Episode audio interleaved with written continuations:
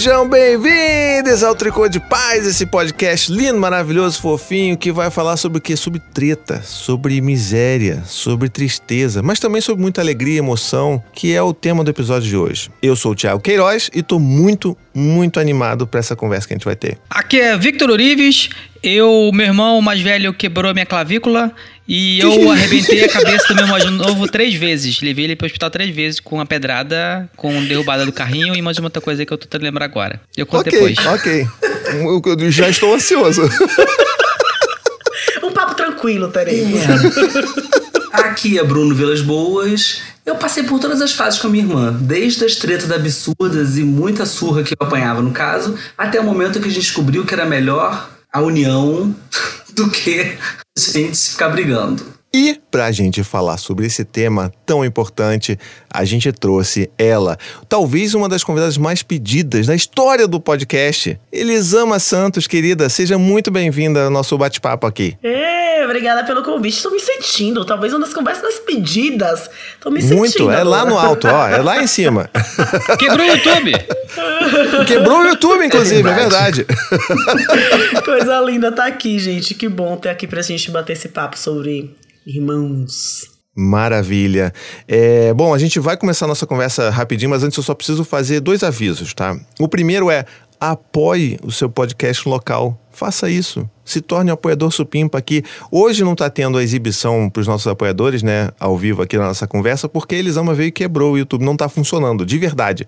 Não dá para ver nenhum vídeo. Nenhum. Nem a nossa live, nem nada. Mas, assim, em dias normais, quando a gente não tem uma estrela desse porte, a gente consegue oferecer essa recompensa.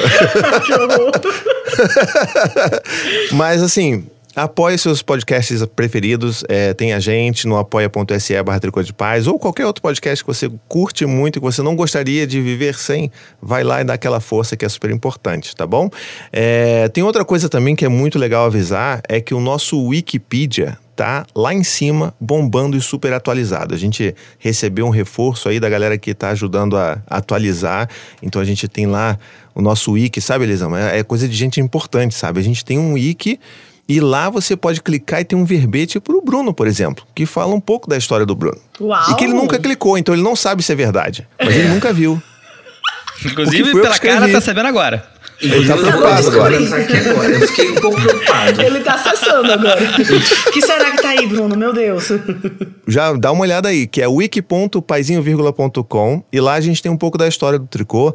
Tem inclusive um verbete lá com todas as nossas indicações supimpas num lugar só. Uma, galera, uma coisa que a galera sempre pediu. Então, vai lá que vale a pena pra gente ter essa, esse registro histórico do podcast. Não gostei de uma coisa aqui já que eu li. O quê? Tá dizendo que eu sou casado com o Vitor Vilas Boas, não o Victor Ourives. Você gostaria de estar com os dois. Eu sei disso. Por exemplo. A gente compreendeu bem?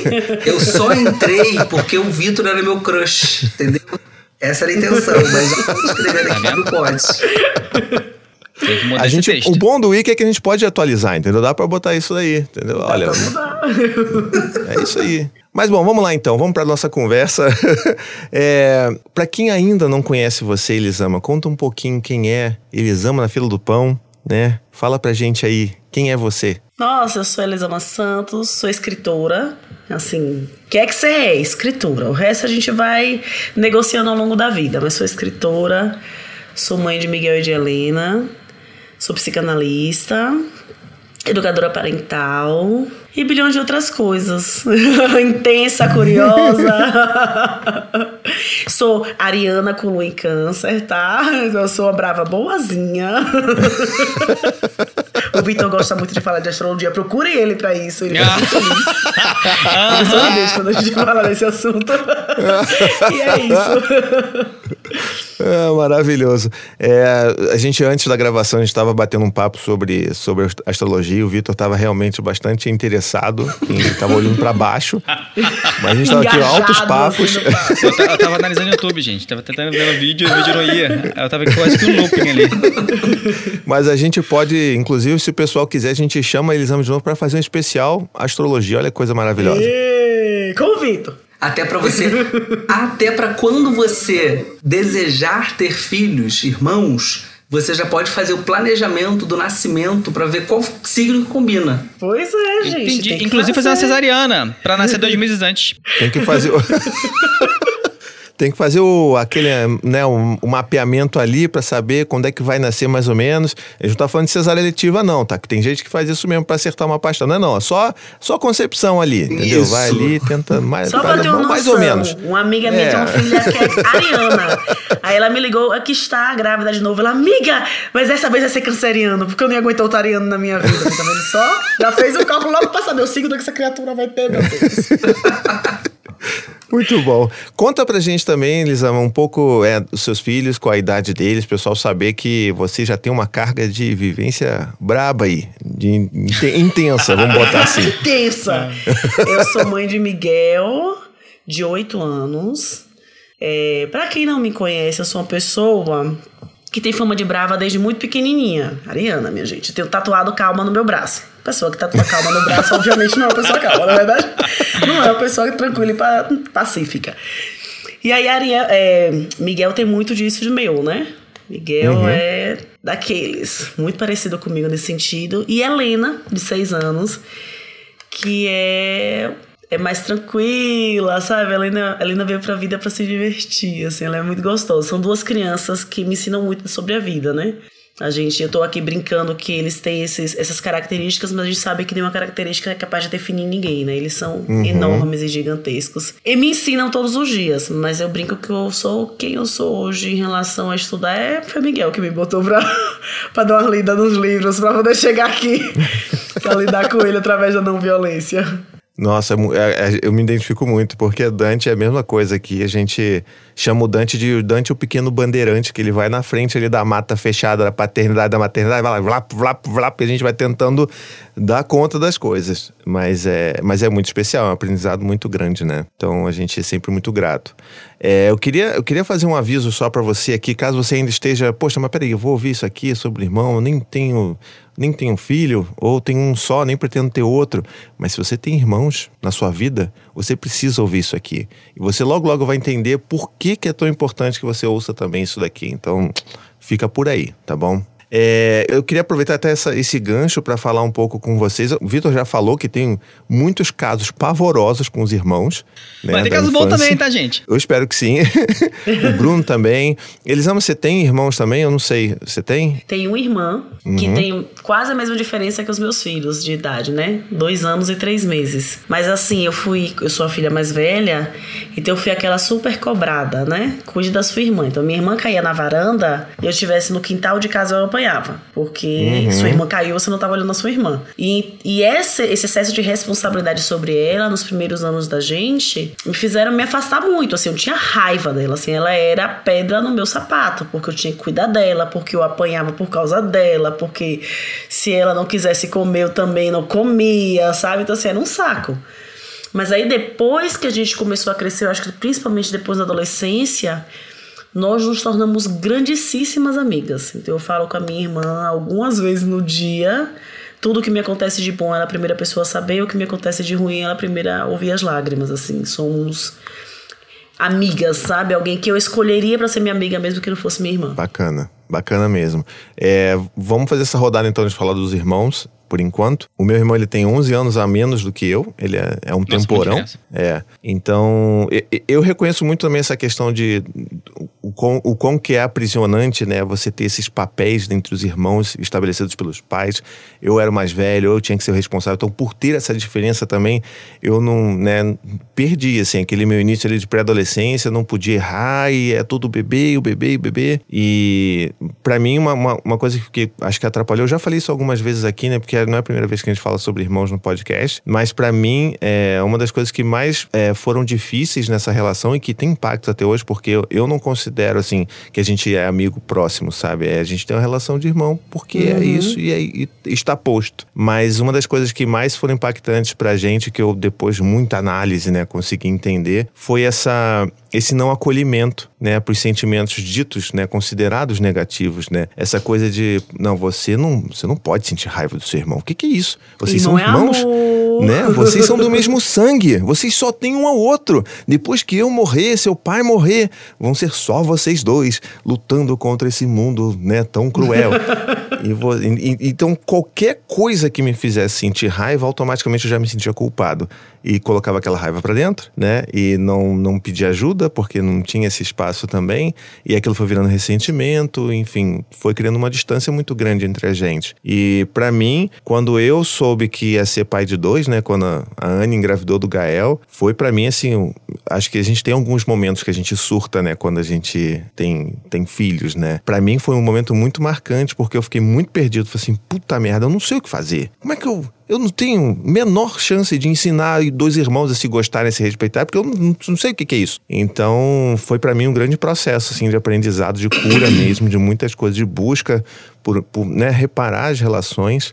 E sou muito grato de novo a ter filhos, porque eles me ajudam a ser uma pessoa melhor também, né? Eu e meus irmãos, a gente.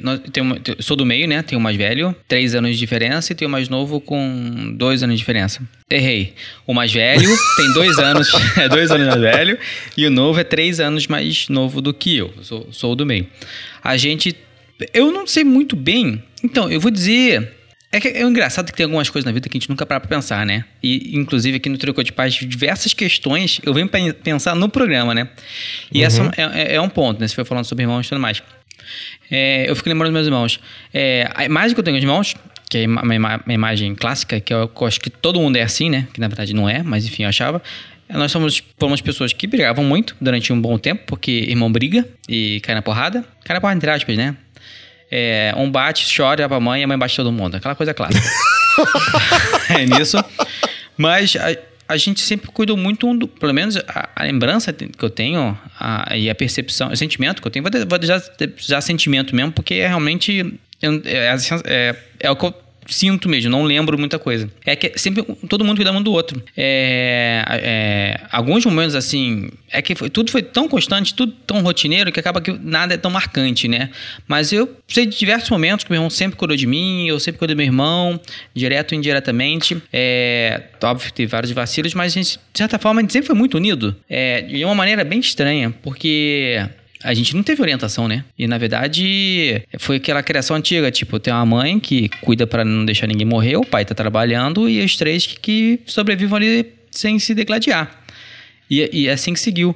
E acabou que de uma maneira milagrosa a gente é bem unido, apesar de um quebrar o osso do outro. que bom que saiu, que saiu bem, né, cara? E tem um, só um detalhe assim bobo, mas é um detalhe engraçado que eu acho que cabe a gente falar é que tem uma questão, essa questão da fala do Vitor, da fala acelerada, que na verdade o Vitor ele tá aqui só no podcast porque ele é uma trava para as pessoas que ouvem a gente em 2x. Então assim, ninguém consegue ouvir a gente em 2x é. por causa do Vitor. Mas isso é uma característica da família dele. O, o irmão, qual que é o, é o teu irmão o mais, mais velho que fala ainda mais rápido? Isso, que inclusive o apelido dele durante um bom tempo era Tietê.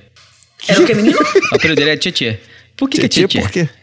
Porque na, na, hora de falar CD, ele falava tchê Aí algo parecido com isso. Aí ficou conhecido como tchê durante um bom tempo. Mas é muito bonitinho ver assim, eu já ouvi áudios do irmão dele, assim, o negócio é, é, entende, é ainda né? mais rápido. É. Não dá, é muito ruim. É ruim, é ruim. ruim. Pior o áudio eu. deve ser bem complicado. Com certeza. E você, Bruninho? Então, fiquei pensando nessas falas. É engraçado como é que a gente fica revisitando, né, os nossos relacionamentos. Uhum ao ouvir também o dos outros. É, eu e minha irmã, a gente teve uma relação muito forte, porque a gente passou por experiências traumáticas muito grandes, abandono da minha mãe materna, ser criamos, é, termos sido criados por uma madrasta que, assim, nos maltratava muito. Então eu lembro da gente olhar um pro outro com uma sensação de que a gente, assim, a gente só se tinha. Mas uhum. era desse grupo, de que assim, eu era mais novo, a diferença entre a gente é, é três anos e meio, assim, se eu fizesse besteira, ela apanhava porque ela tinha que ter cuidado de mim, se ela fizesse besteira, eu apanhava porque eu tinha que ter caguetado ela, eu tinha que contar. É, hum. E apanhou durante muito tempo por isso, até o momento que a gente chegou e falou assim: cara, olha só, ninguém pode descobrir que nenhum dos dois fez besteira e eu sempre fui muito criativo, então a minha irmã ficava namorando lá no último andar da escola, e aí ela virava pra mim e falava assim: o que, que a gente vai dizer hoje porque a gente tá chegando atrasado? E aí ela validava a minha criatividade, aí eu pensava em várias desculpas mirabolantes. Ela fazia merda, mas ela não conseguia, assim, ela era meio na inconsequência. E aí eu também ficava elaborando. Então a gente teve um período de uma amizade muito forte. É, até a minha adolescência, quando eu saí de casa, né? Meu pai descobriu que eu era gay e tudo mais. E aí a gente ficou um tempo afastado, depois voltou a ser muito amigo, mas ela não conseguiu lidar bem com, com a homossexualidade, com o casamento, e foi bem punk. Porque eu acho que tem um peso muito grande nessa coisa da relação dos irmãos. É, acho que eu fico pensando assim, principalmente as gerações passadas, não havia uma preocupação muito grande nos, nos adultos, né, no pai, na mãe, ali em geral, em cuidar na construção dessa relação. Ficava essa coisa compulsória, né? Ah, vocês são irmãos, vocês têm o mesmo sangue, tem que se amar. Aí eu, eu sempre brinco isso aqui em casa, né? Que nosso sangue, até pernil longo tem né? Assim, essa relação. é verdade. Maravilhoso. É, a gente usa para tudo, usa para adoção, usa para falar de tudo, mas é verdade, né? Assim, é, existe uma, uma, uma compulsoriedade na construção das relações, como se só dependesse do sangue. Na verdade, não, né? Você tem que cuidar para as relações serem construídas. Mas eu lembro que a gente tinha essa relação de falar assim, cara, a gente só se tem. Então foi muito difícil é, lidar com com essa perda, assim, com, com não identificar mais que essa relação existia. É, uhum. E, e, e é isso para mim é, é, difícil, mas também foi uma decisão que eu tomei de chegar uma hora e falar, cara, tipo, não, não dá mais.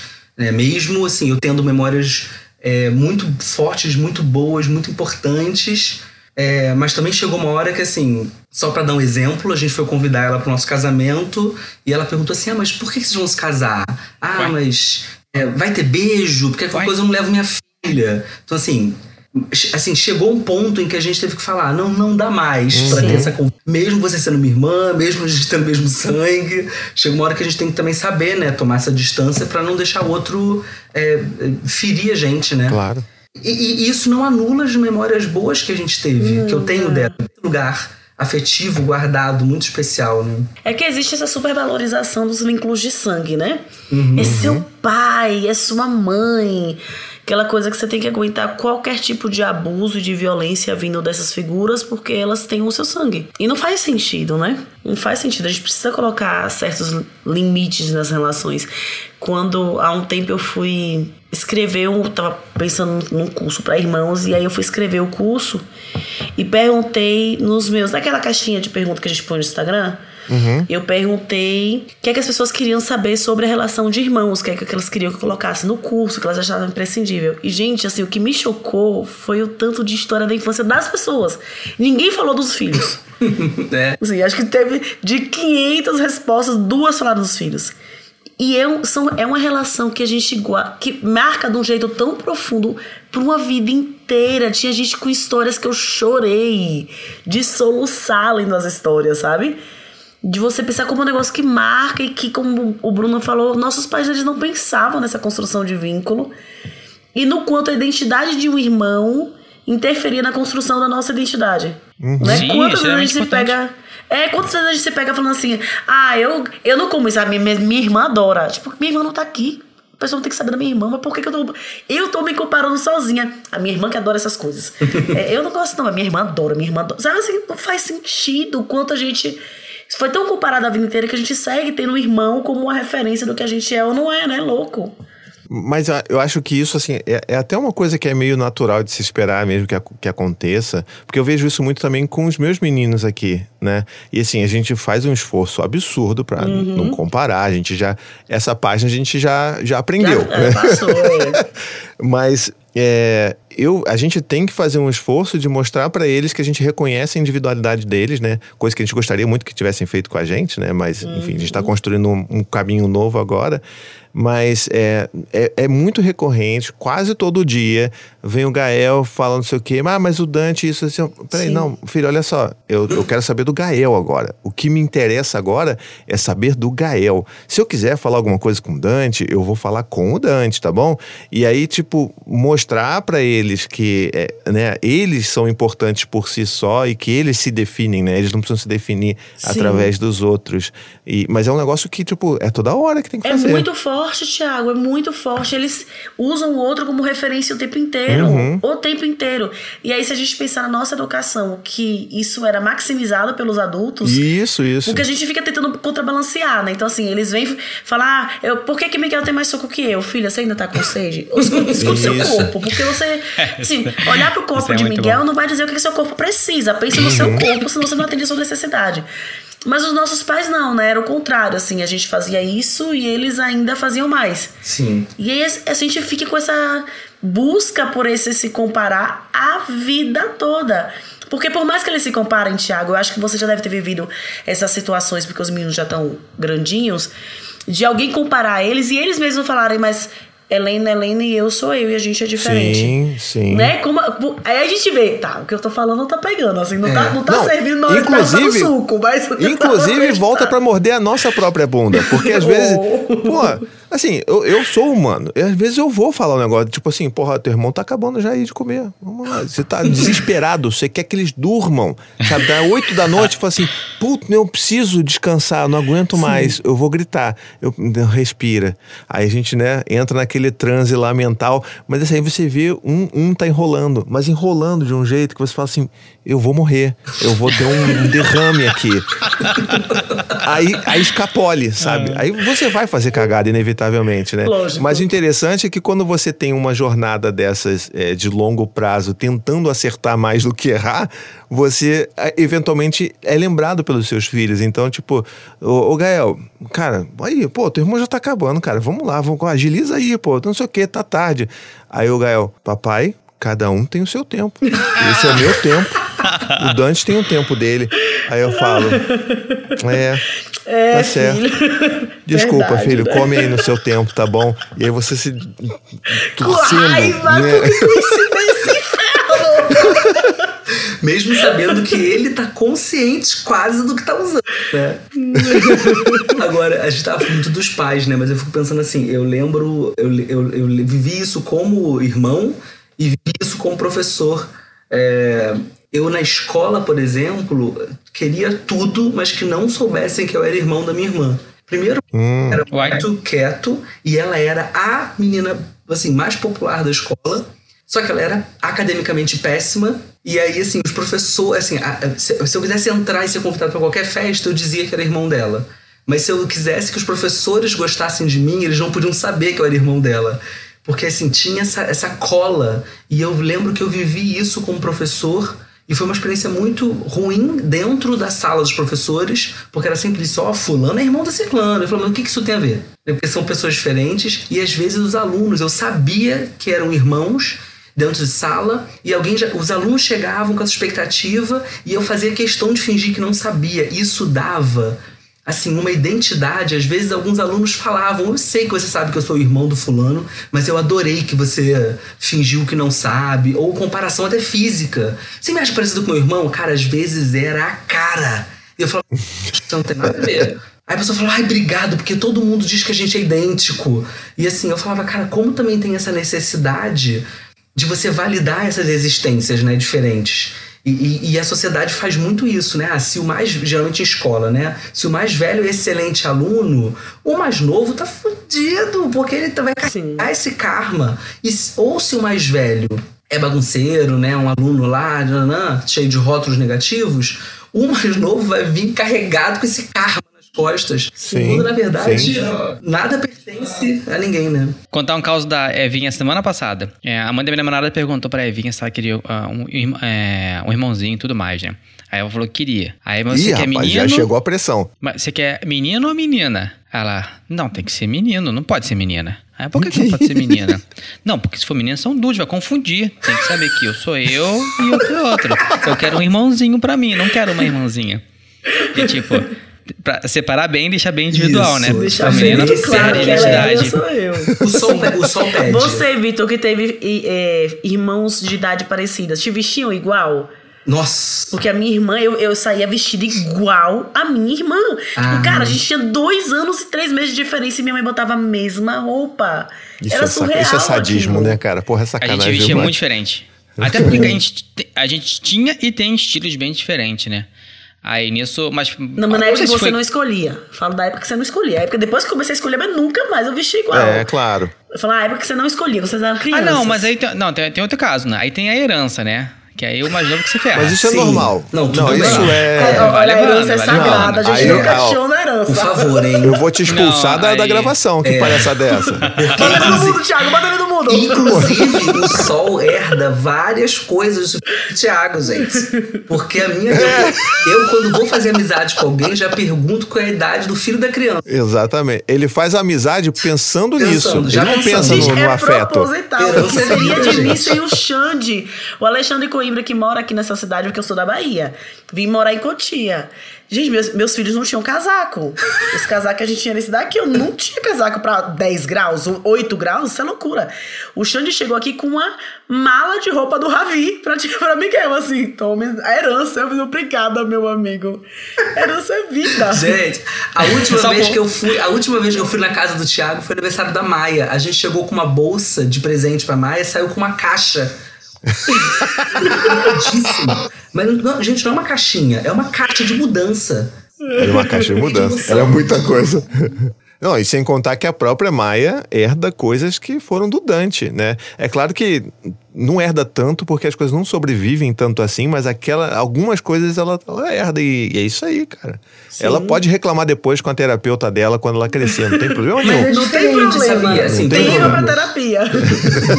dos relatos dos adolescentes que eu ouço, o que eles reclamam não é da herança. Eles reclamam disso que a Elisama tá falando, de vestir a mesma roupa. Sim. Assim, É o par de- par de vaso, né? É, é, ou assim, no máximo Isso, mudar par de vaso, são coisas No- no sodomiantes, máximo gente, precisa. Gente, quando eu vejo gêmeo, eu sei que é uma crítica. É, Gêmeo é sacanagem demais, cara. mas assim, eu também acho. Até quando é gêmeo, essa coisa de vestir igual Sim. dá nervoso. Dá. Mas eu entendo isso. Eu, eu não entendo, não. E, Não, dá nervoso do mesmo Eu jeito. entendo isso ser um absurdo, não é tipo. Ah, tá. Por isso eu É, falei, é um é, julgamento. Desculpa quem tá ouvindo a gente, mas é um julgamento. É, e, e- mas sabe, um negócio que. Isso é um negócio que acontece muito mesmo, e a gente pode traçar um paralelo de como que normalmente as pessoas é, lidam com irmãos, né? Assim, os pais lidam com o fato de terem dois filhos ou três filhos.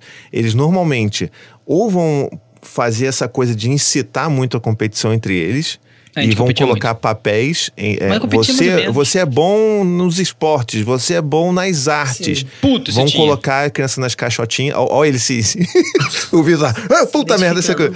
Então, isso acontece, ou ia para um outro extremo que era vocês dois têm que ter absolutamente tudo igual. É a mesma Sim. coisa. E era o meu caso isso. E isso também é uma prisão. Com essa diferença você, de idade? Caraca. com essa diferença de idade. Tanto que, assim, o, o, o percurso acadêmico e, e profissional que eu fiz foi basicamente o mesmo que o meu, meu irmão fez, sabe? Foi, tipo, praticamente a mesma coisa. A mesma faculdade, é, não, não fez a mesma engenharia, mas fez, a- sabe, engenharia também.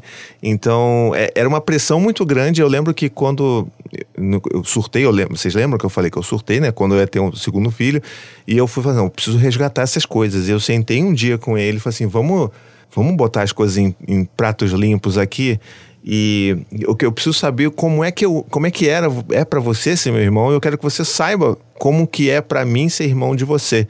E foi uma troca muito bonita, porque eu comecei a perceber isso, que, tipo, da mesma forma que eu me sentia extremamente sufocado, vendo ele, sabe, meio que seguindo a minha sombra eu só queria ser eu mesmo, ele também se sentia extremamente sufocado, porque ele se sentia cobrado a seguir os meus A ser passos igual a você. né? Então, a gente ou força as pessoas a serem iguais ou com- faz com que elas compitam entre si. E nunca valoriza que são indivíduos únicos, né? E, tipo, com as suas próprias necessidades, com suas próprias personalidades e tudo, sabe?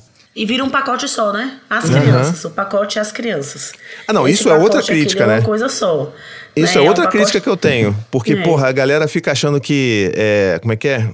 Você tem mais filhos, né? Você, por exemplo, tem dois, eu tenho três. Aí a galera começa a entrar numa pira que, não, mas é mais fácil, né? Porque aí os dois, os três filhos, aí você faz tudo junto ali, acha que é é uma massa chamada É uma filhos. massa, é um pacote né? só. As crianças, o negócio. É isso. E você dá As banho, dá crianças. comida, tudo junto. Tudo porque Não dá junto, problema. junto. Não dá problema. Você vai É, empurrando é aquela bola doido. ali. É, essa bola amor faz crianças. Você falando, Thiago, eu lembrei de um episódio, não sei se vocês já- assistiram, a série This Is Us. Pra mim é a melhor série que existe na vida. Eu sou apaixonada, louca por essa série. E aí ela conta a história de três irmãos que são trigêmeos, né? São. É, e aí um deles, ele tem um determinado episódio que ele tem um, problemas com álcool. E ele é internado.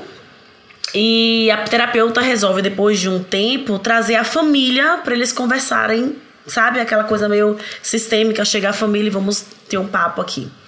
E aí, quando acaba, nesse episódio, ele, ele para mim foi um episódio muito marcante, porque durante o episódio ele fala pra mãe que a mãe não dava atenção para ele nessa reunião. E a mãe fala: Que é isso? Eu sempre te dei atenção. E aí ele muito placidamente aí o mais velho, não, a mamãe fazia isso por você, ela fazia aquilo por você, defendendo e tal. E aí chega um momento que ele fala, mãe, você não fazia, que ele insiste tanto que a mãe fala, você era mais difícil, você parecia não gostar de mim.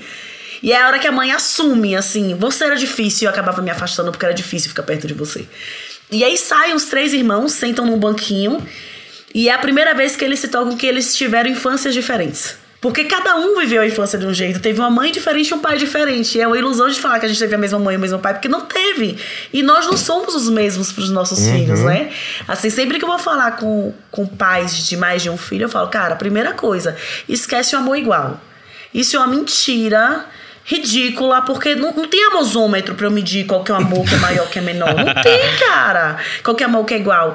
E a gente precisa ter essa consciência de que é relacionamento humano e que vai ter um filho que você vai se relacionar com mais facilidade, vai ter um que vai pedir mais energia, vai, mas né, uai, vou ter que respirar mais porque por esse daqui eu tenho que respirar mais. E se você se deixar levar sem pensar, você vai estar sempre fazendo muita coisa pro filho que é bonzinho com você, que é fácil, que mexe pouco com o teu ego, e vai estar sempre brigando com o outro, sem perceber e, e contando para você mesmo, mas eu amo os dois do mesmo jeito. Uhum. Né? E não é assim, cada, cada um de nós é diferente com os filhos, e cada irmão teve um pai e mãe diferente. E tem uma, uma viu a infância com a lente diferente, né? Com Esse, certeza. esse episódio, ele mexeu muito comigo nesse sentido, assim, foi muito bonito na hora que a mãe conseguiu botar pra fora e aí ele conseguiu falar, tá vendo? Não era uma coisa minha. Porque era um ciclo, né? Ele se sentia excluído pela mãe, porque o mais velho tinha toda uma questão com a mãe, a caçula tinha com o pai, e ele ali, caso de três, sobretudo filhos no meio, Vitor, tem essa tendência de ficar meio. Eu não sei meu lugar nessa história, né? Porque tem um lugar do mais velho, tem um lugar do caçula, e eu sou quem no meio desse, desse Paranauê aqui dentro. E aí ele sentia essa falta. E foi a primeira vez que a mãe pôde falar para ele falar, tá vendo? Não era a minha impressão de uma infância inteira e de uma vida inteira. Isso aconteceu. Essa dor existiu. Agora eu vou cuidar dessa dor aqui dentro de mim. Enfim, foi bem importante. Eu acho que era importante falar disso. Não, esse, essa série é, é para chorar largado, cara. Essa série é muito foda. Ela é, É, muito... isso, aí, isso aí de papéis, eu tenho muito bem, pelo menos na minha visão, tenho muito bem definido esses papéis. Meu irmão mais velho era, era o irmão mais difícil mesmo, por diversas questões. E, na verdade, hoje eu entendo que nem era culpa dele, era culpa dos meus pais ele ser, ele ser difícil. muito pelo contrário, na verdade, né? Achei interessantíssimo isso. O mais novo, ele era o caçula bajulado, que é o mais queridinho e tudo mais. E eu era o que não dava problema, pelo menos historicamente, né? Tipo, é o que conseguia se resolver sozinho, era mais dependente, tentava fazer tudo, eu tinha que entrar nesse papel e tinha que tentar resolver essas questões sozinho e não, e não dar problema. Porque você não era E- nenhum nem outro, né? Nem o mais velho, É. nem o caçula. Exatamente. E aí nisso. É, não, não, não necessariamente. esse- apesar de se encaixar, não era necessariamente papel de mais velho e mais novo, mas tipo, eu penso mais como o queridinho, o problemático e o independente. Aí eu acabava tendo menos, menos atenção. Eu, eu tinha, eu tive, eu- bom, pelo menos eu percebo ter muito menos contato com meus pais do que meus, meus irmãos, principalmente mais novo. É, mas é, é, é bem visível isso, a diferença de comportamento que os pais têm com cada um dos irmãos. Uhum, uhum. E é Muito muito louco diferente. isso. Eu, eu lembro que quando, quando a, a Maia nasceu, é, e eu comecei a ver essa questão. enfim, eu não vou falar de novo sobre teoria do nascimento, que eu já falei isso em uma porrada de episódio aqui, não vou ficar dando palestra aqui. Mas eu lembro que quando eu comecei a ver muito, é é muito forte esses sinais desse do, do, do Gael perdido ali, não sabendo, né? Ele era o bebê da, da família, aí não é mais, e é, ele não consegue mais ter o colo que ele precisa, mas ele não é o mais velho que tá perdendo dente, que tá aprendendo a escrever. Então, assim, é uma bosta. é, você ser o filho do meio é uma bosta. E quanto antes a gente reconhece isso, melhor para criança também. E eu, eu lembro que quando eu comecei a escrever mais sobre isso e postar sobre o Gael e tal no Instagram e não sei o quê, eu lembro que eu, eu, eu sempre recebi um comentário do Vitor, assim, pô, cara, eu tô, eu tô lavando a alma aqui, cara, vendo o que você escreve aqui sobre o Gael, pô, obrigado, não sei o quê, me identifico muito e tal. E eu acho que o, o irmão do meio, ele precisa muito, muito de acolhimento. Assim, mais do que todo mundo, porque ele é sempre esse que tá ali e que dá conta. Não, não, tá, vai lá, vai lá. E, e, e sabe, eu acho que é o, de todos ali é o que mais precisa mesmo. Quem tá nesse lugar precisa mesmo de um abraço muito apertado. Então recebe aí o meu abraço Vitor. Hum. Tá bom? Nosso abraço todo aqui virtual. Sim. Muito obrigado. Mas é esse lugar, um tempo uma mãe me mandou uma mensagem, eu escrevi alguma coisa sobre sobre a gente nascer com a certeza que a gente é amado e que a gente vai perdendo isso ao longo do crescimento e da vida. E ela mandou: ah, mas e que nasce sem essa certeza? E que nasce tendo certeza que é inadequado. Porque eu, desde que eu me lembro, eu me sinto inadequado, eu sinto que eu não tenho um lugar no mundo. E aí minha primeira pergunta para ela foi: você é filha do meio? ela foi, a pessoa. Porque, sabe, é esse lugar que é como você falou, Tiago, quanto mais rápido a gente nomeia isso pra gente, né? Fala, cara, olha a dificuldade de viver isso daqui, melhor a gente vai lidar, né? Mais uhum. atento a gente vai dar as dificuldades, como essa coisa do, nossa, essa criança aqui é mais fácil, se deixar eu vou fazer tudo com ela, mas aquele dali precisa da minha atenção também, e não pede desse jeito fácil. Porque não tem um que precisa de mais atenção que o outro. É que um pede de um jeito que pra gente é mais palatável, né? E o outro pede daquele jeito que é te, no embaixo você faz, meu Deus do céu! Mas que ali tá ali pedindo amor do mesmo jeito, né? De, de formas diferentes, mas te pedindo amor. Quanto mais a gente dá nome para as coisas assim, sem pudor, mas a gente ganha a possibilidade de ir mudando a forma de lidar com as crianças, né? Ganha pois é, liberdade. É, pois é, você cria consciência sobre as coisas. Aí, tipo, tudo fica mais, mais né, evidente para você. E, e, tem uma, uma coisa também que eu acho que é super interessante da gente falar, é que, e você falou um pouco disso também aí agora, há pouco tempo atrás, que é essa, essa necessidade que a gente precisa, assim, urgente de desromantizar as relações com os filhos, né? Não é da mesma forma como a gente reclama dos nossos pais que botavam como, né, está posto, que é de sangue e é isso, está pronto. A gente hoje não fala isso, pelo menos não com tanta frequência, mas a gente fala muito essa coisa de, ai, meu filho, aí dá aquela, né, pintada ali com flores uhum. e com uhum. jasmim, ai, o meu girassol e não sei o quê. E a gente precisa entender que é isso, as crianças têm suas próprias personalidades e às vezes a, a minha personalidade não vai bater com a personalidade de uma Sim. criança, de um dos filhos, ou até do filho único. E vai ser sempre uma merda. Mas não precisa ser uma merda quando você né, se dá conta disso Sim. e começa a entender, ah, não, é por causa disso, então eu preciso trabalhar e entender que eu preciso né, me esforçar um pouco mais para me relacionar bem com essa criança que não bate o santo comigo. E pode acontecer, porque pode é real, né? Nossa, muito. Quando é... você valida, né? A necessidade uhum. e que é um indivíduo, você na verdade está conhecendo essa pessoa e essa pessoa te conhecendo. E, e, e, eu acho que também é isso, assim, o amor não necessariamente passa por essa romantização, né? Se eu, eu posso amar o meu filho e isso não ser dessa forma totalmente romantizada que as pessoas pintam e que só vem carregado de culpa, na verdade. Uhum. Quando, você, quando a gente entende, por exemplo, essa ideia dos irmãos e que cada irmão, cada filho, né, ali vai ter uma demanda diferente e aí você tenta reproduzir igual, na verdade, alguém ali vai ficar na merda. Ou, Sempre. Poxa, essa era a demanda que eu precisava. Então, se você repetiu lá, então, pô, ela, ela perdeu importância para mim. E o outro não precisava daquilo necessariamente. Mas nessa lógica, porque a gente tava falando de roupa, mas eu penso pra tudo, né? Assim, pra tudo. Dá atenção. Pô, é claro assim, eu não, eu não quero essa atenção de você desse jeito. E aí pro outro, que aquele gesto era super especial e único, perde validade. Porque assim, ah, você fez por mim, e agora você vai fazer para ele também, mas ele nem que pediu, nem precisava, e o outro que tava quieto lá fala, pô, pelo amor de Deus, cara, me deixa aqui, eu nem queria isso agora. Mas assim, mas isso é carregado de uma culpa, né? Sim, tem Sim. culpa nessa história. É, essa história, é, mas é, é, esse pacote das crianças como uma coisa só, né? São as crianças. E aí eu vou lidar com as crianças do mesmo jeito, sem perceber que elas são indivíduos completamente diferentes um do outro. Começa com o erro de que você, quando decide engravidar, que normalmente o segundo filho é no susto, mas quando você decide engravidar. Você decide dar um irmão pro seu filho. Amor, não. Você não tá dando irmão para ninguém. Sabe? Ah, é porque ele precisa de um irmão. Não é assim. Você quer ter outro filho? Você quer ter outro ser humano convivendo com você? Essa ilusão de que eu posso dar. Gente, olha que loucura. Eu posso dar alguém de presente para um outro alguém. Eles amam. E é o que a gente mais ouve, né? Ah, é. Pois claro. é. Engravidar porque meu filho tá pedindo muito irmão. O sol pede, o sol fala, eu quero dois. Eu quero que você tenha um bebê e, um, e adota um bebê e adota um da minha idade. Ó. Filho, quando você for adulto e quiser ser pai, você vai poder ter outros filhos. É- Vários deles. Pode, pode se quiser. Vários desses Esses dias Miguel me pediu trigêmeos. Eu dei uma gargalhada. Foi a minha única resposta. não dava pra ter outra resposta. Não tem como ter outra resposta. Mas é isso. Assim, a gente bota nesse pacote e a gente começa com essa ilusão de que eu vou dar, o meu, dar um filho, eu vou ter. Vou viver nessa comunidade hippie, paz e amor, em que eles vão dividir absolutamente tudo e eles vão se amar loucamente. e a realidade é diferente, cara, porque é uma, é uma relação que ela é permeada de muitos sentimentos, como todas as relações.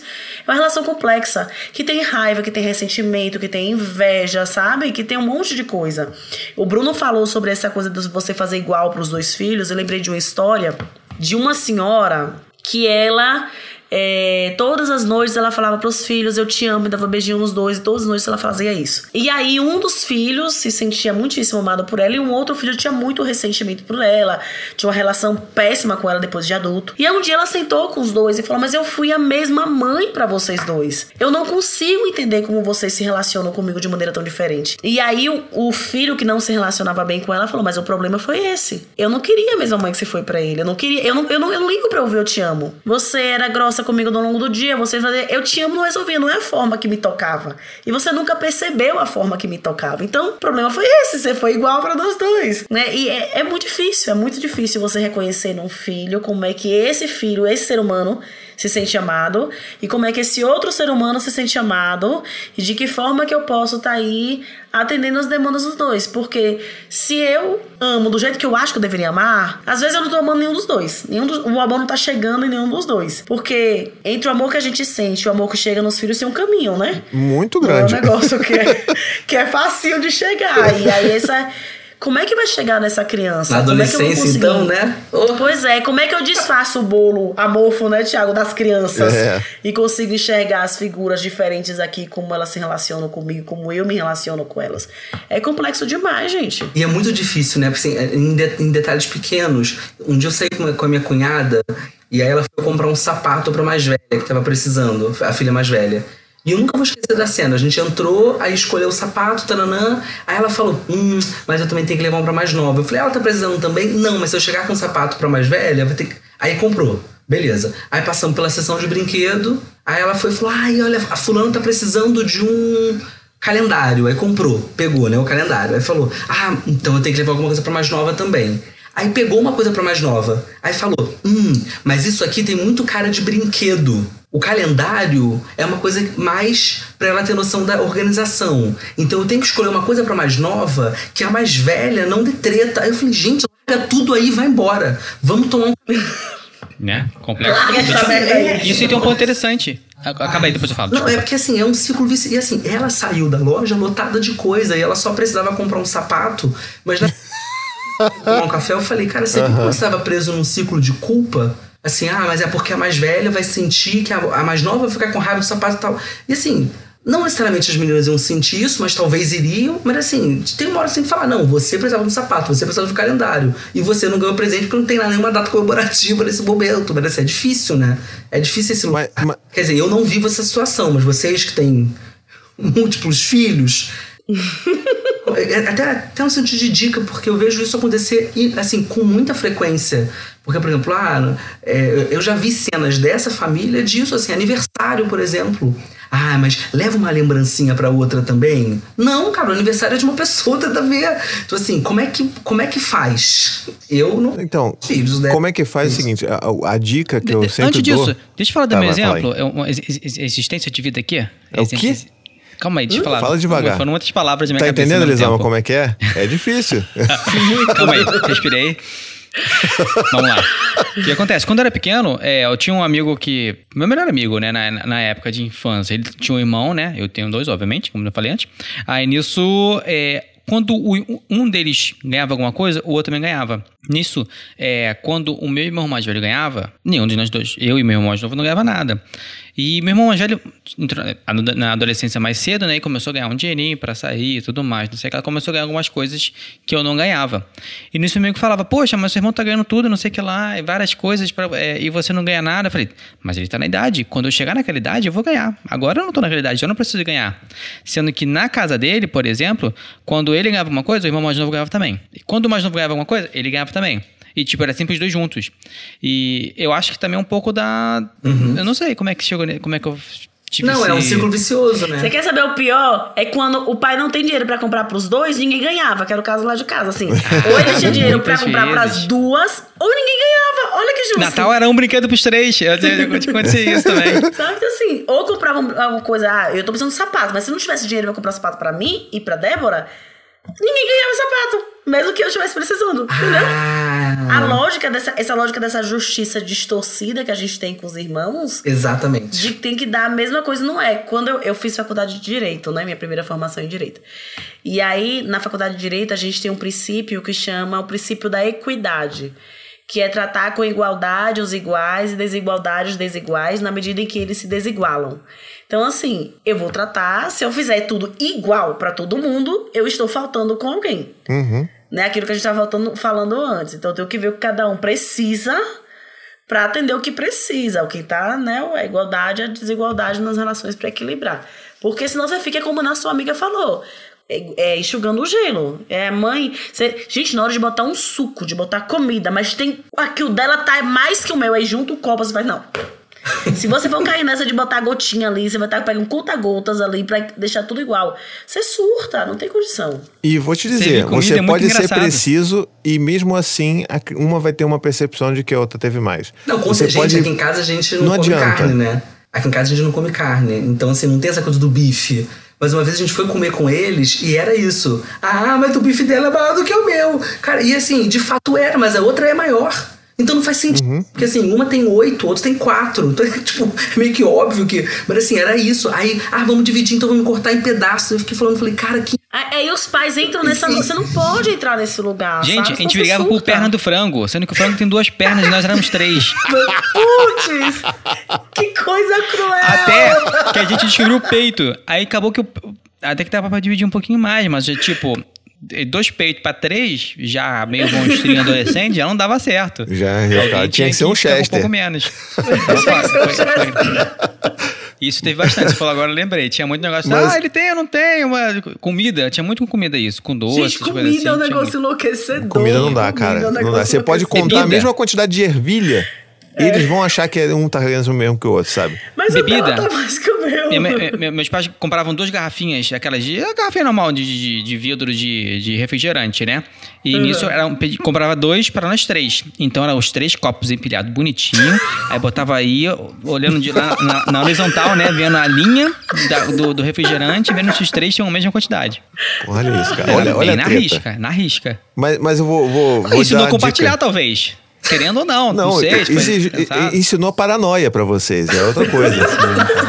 é, compartilhar, eu não, não acho que não. Não, temos tanta certeza, paranoia com certeza. Ensinou a medir, ensinou a medir. Mas, o, Bruno, eu acho que eu, eu, sempre, eu, eu, sempre vejo isso acontecendo. Aconteceu comigo, aconteceu com todos nós aqui, obviamente.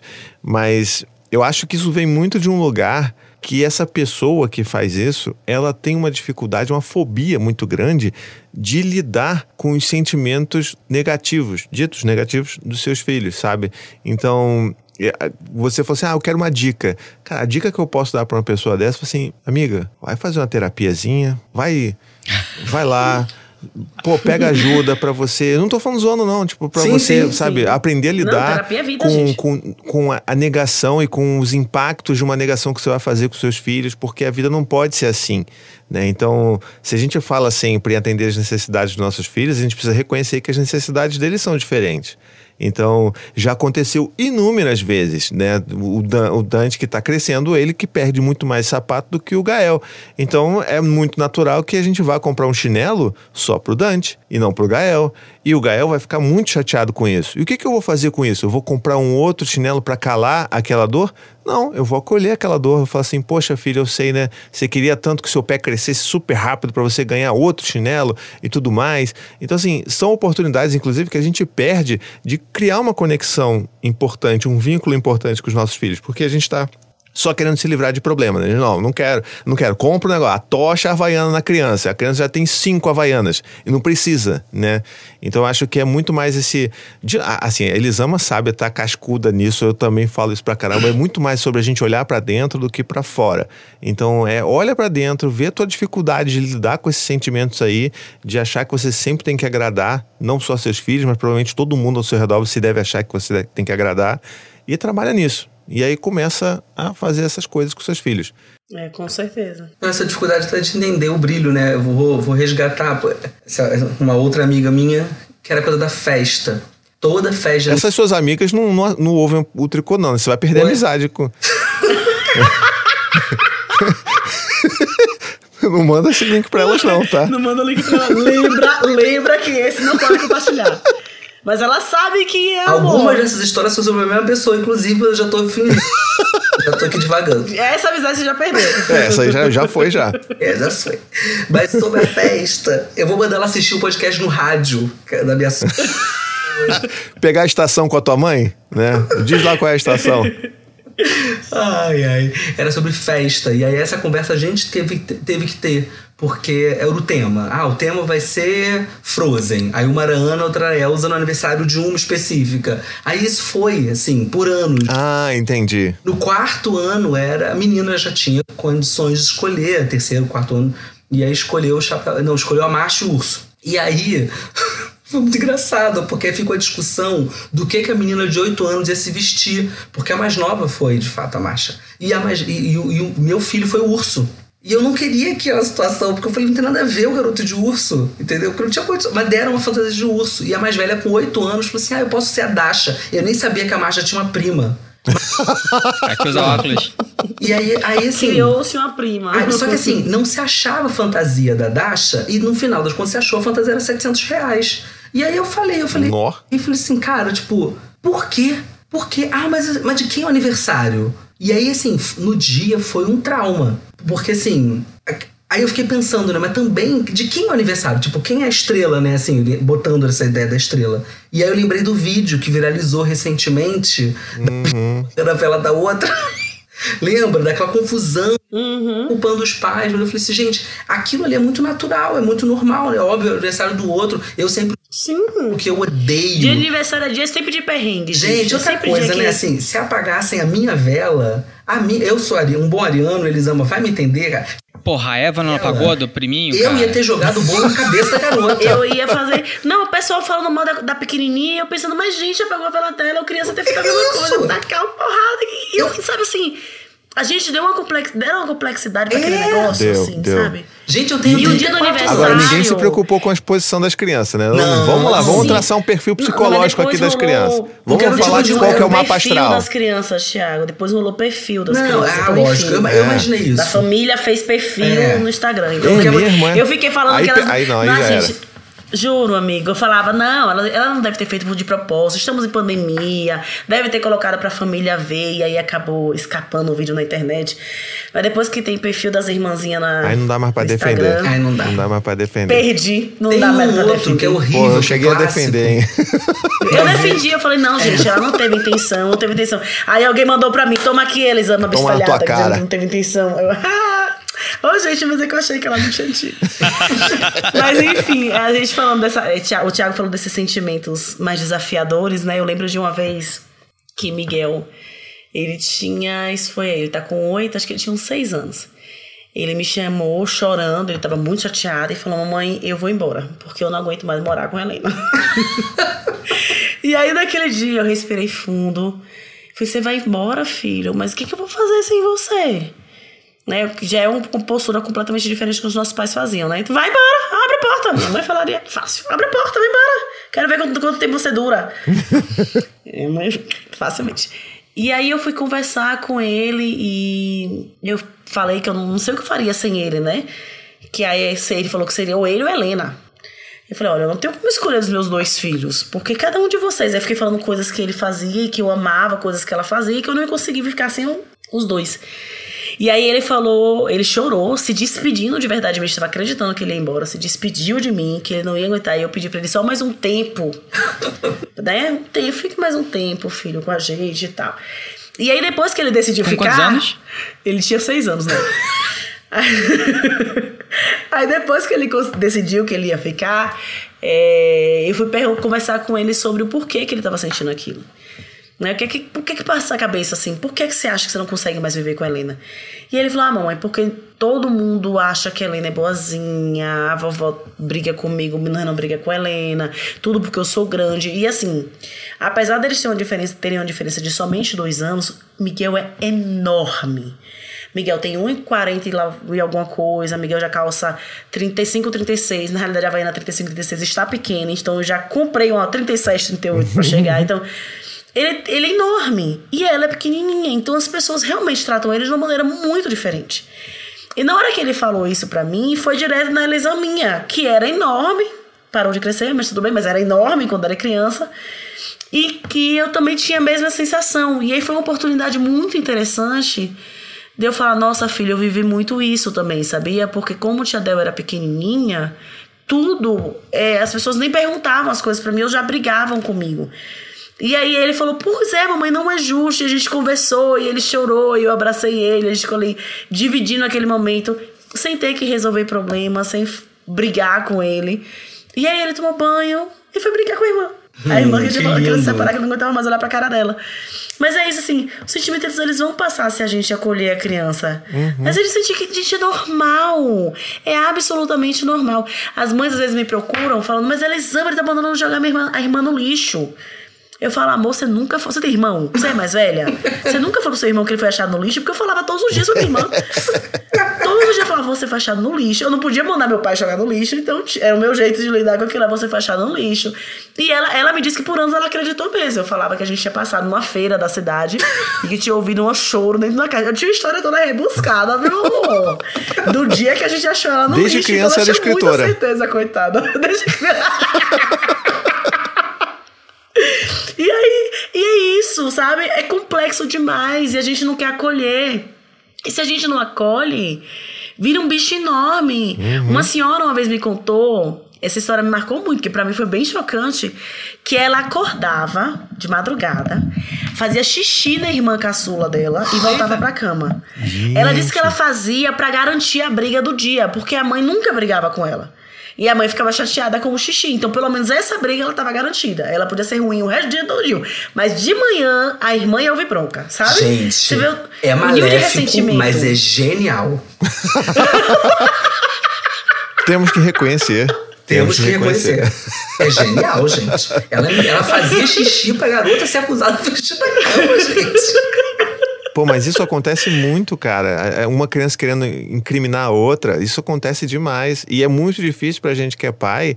É, se afastar desse lugar de juiz, né? Porque assim, é a pior coisa que a gente pode fazer é entrar na, na onda de juiz quando, quando, cai, quando cai na porrada. Assim, eles amam, com, com certeza vive isso muito frequentemente, aqui também. As pessoas se batem e um, um, um, chuta a cara do outro, e você, puta, te, é difícil a gente não entrar naquela de você bateu no seu irmão. Então, e ajudar eles a construir uma, um diálogo com relação a isso, né? E e fazer com que eles entendam que eles são capazes de resolver essas coisas também, né? Tiago, você vai ver dificuldade mais, Tiago, quando começar a Maia entrar na briga. Aí vai Porque ser. aí vem o que você pensa, tipo assim, homem não bate mulher! Aí eu tipo, peraí, calma, calma. Aí eu assim, não é porque isso, na né? hora, é o primeiro pensamento, tipo, homem vai. bate mulher, garoto, sabe? Assim, mas, peraí, eles são irmãos. Nesse momento não é um homem e uma mulher, eles são irmãos que estão se batendo, assim. Mas dificulta ainda um pouco mais. Pô, você vai ver quando a certeza. Maia tiver na idade de entrar no soco e. Assim, a Maia ela já tá, ela, imagina já tá dando você. porrada nele já, assim, porque ela, ela, na verdade, ela é. já é bem, assim, é assim, bem, bem complicada ali. Ela vai eu, Se o, se o Gael, por exemplo, deita no colo da Anne, meu amigo, o que a bicha vira, rapaz, ela vai pra cima e já começa a puxar o cabelo, morder a perna dele, já começa, sai daqui, chai, chai, show, show, e manda dar show pro irmão, olha isso. E aí eu tenho que ficar acolhendo o Gael, que fica todo desmilinguido, assim, pô, não, eu sei, Gael, poxa, é muito difícil, né? Mas é pequenininho, eu sei que você tá super chateado. Vamos aqui, eu vou te ajudar, não sei o que. Mas, porra, o negócio aqui é... é... Quando você vê a época dele começar a descontar... Isso, porque agora é Cara. pequenininha, ele se controla. Mas quando ficar um ele pouquinho se maior... controla, sim. Porque quando ela era pequenininha, apesar da diferença aqui ser de dois anos, Miguel se controlava bem com ela. Mas aí quando ficaram um tamanho mais. E assim, às vezes ela, ela dá chute, que você faz, pelo amor de Deus, não faça isso com seu irmão. Mas aí na hora que ele revida, como ele é muito maior que ela. Tipo, o chute mais forte dela não chega perto do, do, do chute dele, entendeu? Na hora que ele revida, você faz pra tomar toma, matou minha filha.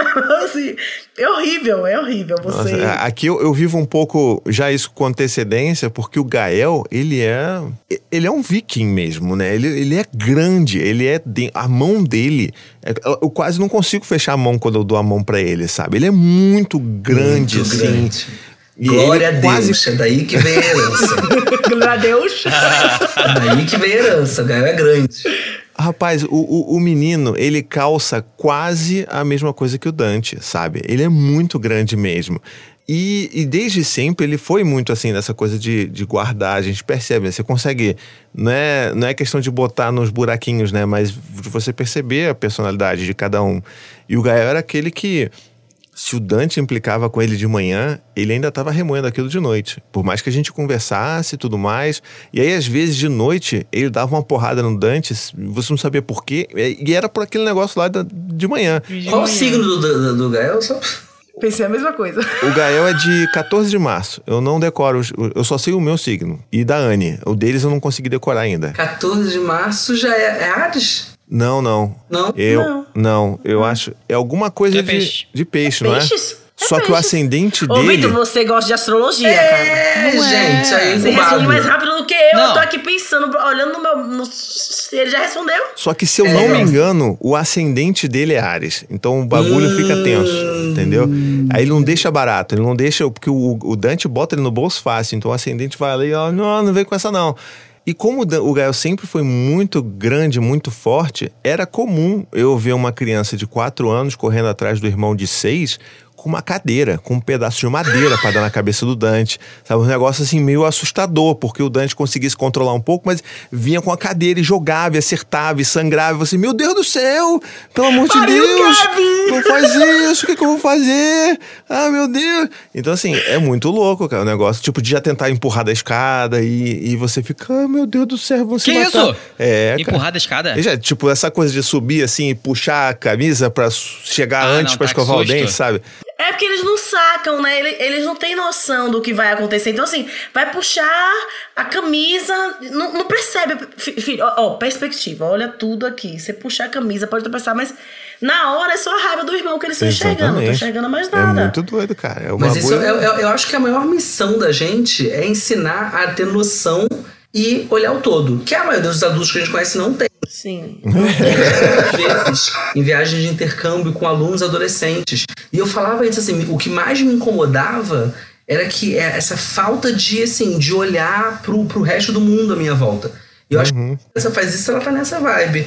Mas eu queria falar uma coisa, porque do, do que vocês estavam falando tudo dos irmãos, eu fiquei pensando muito de que tem uma falha muito grande da sociedade, aí geralmente dos adultos mais próximos dali, que a gente cuida muito pouco das transições, né? A gente cuida mal das transições.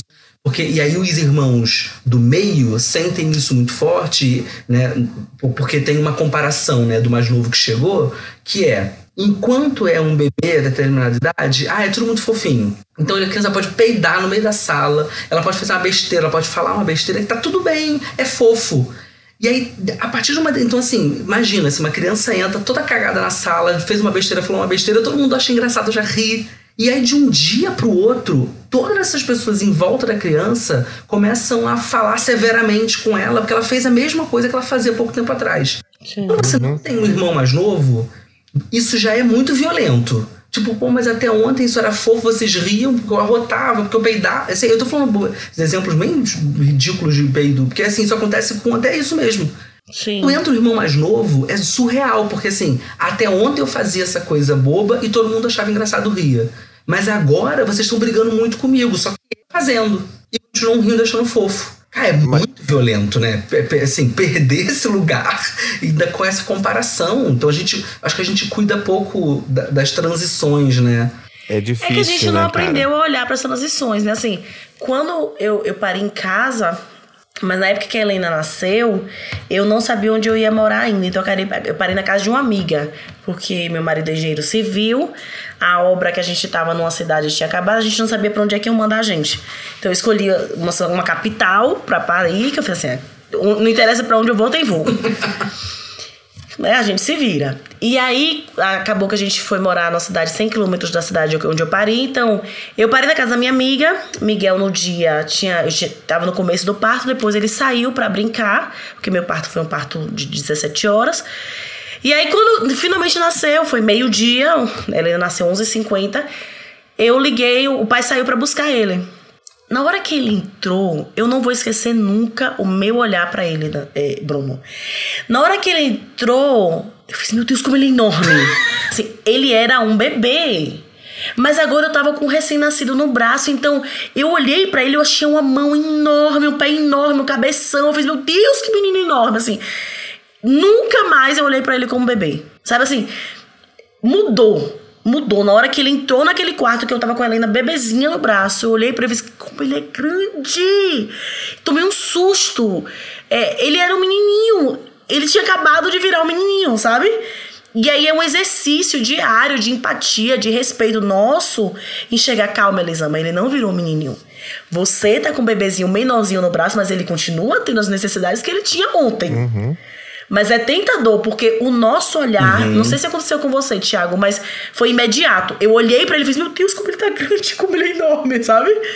Não, é exatamente isso. Quando o Bruno acabou de falar, eu ia falar assim, cara, isso se resume a uma palavra: perspectiva. Acontece. É ruim, mas Você acontece. tem um texto, não tem, Thiago? Thiago tem um texto. Você tem um... Eu acho que eu tenho. Eu já não, eu já Texto. esqueci, já não sei mais nada Já que não, eu ainda fiz, mais não. Porra Eu acho que é um Eu espero texto, que você exatamente. também passe por isso, Elisão, porque eu me sinto muito mal, sim. sabe?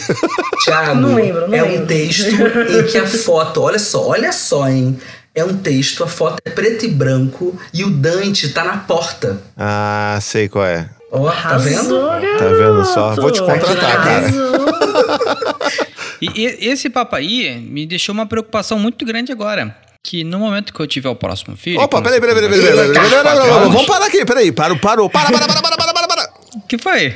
Você nunca falou isso antes. É a primeira Segunda vez vez na- ó, que você tá no cogitando. É, é só porque eles amam tá aqui que você tá cogitando ter outro filho. Não, calma aí, deixa eu falar aqui, deixa eu falar aqui. Com A todo Eva, respeito, a Eva claro. tá ouvindo, hein? A Eva Porque vai. o que, que é isso? Você sempre falou, não, porra Então- nenhuma, nunca vou ter filho. E aí agora tá assim? Calma, mas é tudo, é tudo Quando é que vai sair o showzinho. BB2? Por trás tem plano. Daqui a uns anos ainda. Não pra agora não, não é pra Não, agora tem não. que ser logo. O que pode Não ser sem problema. temporão, não, não. Deus me livre. Não, pra agora não, pra agora não. Temporão, vai ser temporão Depois porque eu é, vou te, é que a vamos vida dá. conversar sobre idades, diferença de idades. Então aí a gente te convence, tá bom? Filho, eu não tenho nem casa. Como é que eu vou ter filho de novo? Não dá. Não dá. Espera, não, tem, não é questão de escolha. É questão de. Não tem escolha, entendeu? Tá bom. Vamos, vamos voltar lá. É, eu fico pensando, tipo, que a Eva vai estar mais velha. Ao mesmo tempo que a Eva, a gente tem essa. Obviamente, vai continuar tendo essa troca de residência. De uma semana aqui, uma semana lá, uma semana aqui, uma semana lá. Agora a minha pergunta: como é que a Eva vai se sentir tendo que ficar só uma semana comigo, tendo um bebezinho que tá constantemente comigo? O que, que ela vai achar que eu acho do bebê? É, tipo, fazer a comparação dela, eu com o bebê e eu com ela. Amigo, você sabe Dado a que ela vem resposta, né? semana sim, semana. Você é isso sabe que eu falo agora. resposta. Você, você sabe a Não, resposta. então. Você não quer, você não quer acreditar Bora na resposta que você sabe. Você sabe. É isso aí. Você sabe Olha a a carinha resposta. dele, a carinha. É, me fudi. O bom é que eu tenho algum tempo pra já me preparar. É, e acolher o sofrimento dela, mas. Mas vai acontecer. Vai. Essa é a outra ilusão, sabia, Vitor? Que as pessoas já têm a ilusão de falar: se eu fizer tudo certinho, os meus filhos eles não vão sentir a chegada do irmão. Não, é garantido e é ter. loucura, assim, vai ter sofrimento, vai ter lágrima, o choro vai virar é, é, som ambiente por um bom tempo. E é isso, e a gente vai aprendendo a lidar, sabe? Eu acho que começo da minha maternidade de dois, quando eu lutava pra Miguel sentir o mínimo a chegada da irmã, foi a pior fase. Porque eu queria fazer algo impossível, a irmã tava ali. Não tinha nada que eu pudesse fazer. E aí foi o momento de eu entender e falar, ok, ele está sofrendo. Dói muito. Eu realmente Fiquei- não tenho é. mais o mesmo tempo e a mesma paciência com ele. Vou acolher. É o que me resta, sabe? É o que me resta. E eu fiquei pensando isso também, pra não ficar. Pra não ficar mal aqui com a amiga, já que eu lembrei do, do, do texto do Thiago lá com a fotinho, eu vou lembrar do, do parto da Elisama também, que é ela lá com a menina nascendo, falando. Gente, tô, tô com inveja. Alguém pergunta se ela quer alguma é coisa, ela diz, não quero nada, tô plena. É assim. Chicletão na avenida, eu vou até Ondina, porque eu sou baiana, minha parteira fez chicletão na avenida, vai até Ondina. Chicletão na avenida, vou até Ondina. Mas eu fico pensando isso, assim, do mesmo jeito que vocês olharam pra, pra, pra, pra, pros filhos maiores e viram isso, assim, ele também olhou pro seu colo e falou: tem outro ser pequeno naquele. Sim. Então, assim, obviamente que foi um momento lindo, né? A irmã chegou, a irmã chegou, mas assim, também é um momento assim, opa, perdi aque- aquele lugar ali. Tem um estranhamento. Tem, Tem, um es- Não né? tem como não ter esse estranhamento. E assim, com o Miguel, é, essa coisa do amor, de eu amo meu filho, não foi um negócio imediato, foi um negócio que eu fui construindo. Tinha uma estranheza de falar, nossa, esse bebê ele é fofo, ele é muito lindo. Mas eu não sabia muito Esse bem essa coisa aqui? É, esse amor avassalador e tal. Senti no parto, porque eu tava muito doida, partolândia, né? Hormônio até não poder mais, eu tava sentindo muitas coisas. Mas quando passa, esse amor ele é construído, mas com ela não. Eu acho que o segundo filho, você já tem um repertório tão grande de coisas, e com, com ela, pelo menos, foi algo que é, eu olhei pra ela e ela não foi planejada. Eu conto pra ela que, que quem planejou ela foi meu coração, que a minha mente não tinha planejado. Que ela foi a melhor surpresa do mundo. Porque foi, é, eu não consigo imaginar minha vida sem Helena. Mas na, na hora que ela chegou, e o meu vídeo de isso, eu fico falando pra ela: bem-vinda, minha filha, bem-vinda, bem-vinda, É bem-vinda, linda, bem-vinda. linda, linda. Porque assim, ela, ela. é- Naquele instante eu já amava ela. Sabe? Naquele instante eu olhei pra ela e fiquei apaixonada. E óbvio que na hora que ele chegou, ele viu o enamoramento da mãe dele, sabe? Ele viu um- uma aura diferente naquele olhar que eu tava lançando pra aquela criança, que não era qualquer olhar. Ele conhecia aquele olhar direcionado somente pra ele, entendeu? Então, assim. Eu tenho, eu uma, uma vez eu fiz, a gente tava, tava fazendo uma pós, e aí a a- a- era uma psicóloga maravilhosa, uma amiga minha dando aula, ela falou isso. Ela falou assim: gente, você ima- imagina um casamento. Você tá. Obviamente, não tô edifica- edipificando aqui a história, mas é isso, você tá num relacionamento com uma pessoa, e aí chega uma das partes Sim. pisar e fala, então. A gente vai abrir essa relação. Te amo tanto que eu vou trazer outra pra morar com a gente. É, tipo, mas não tá tudo bem, já não tá completo, pra que que precisa. Então vai enfiar outra pessoa aqui. Então, assim, eu fico pensando isso, assim, que, cara, é, um- é uma porrada, né?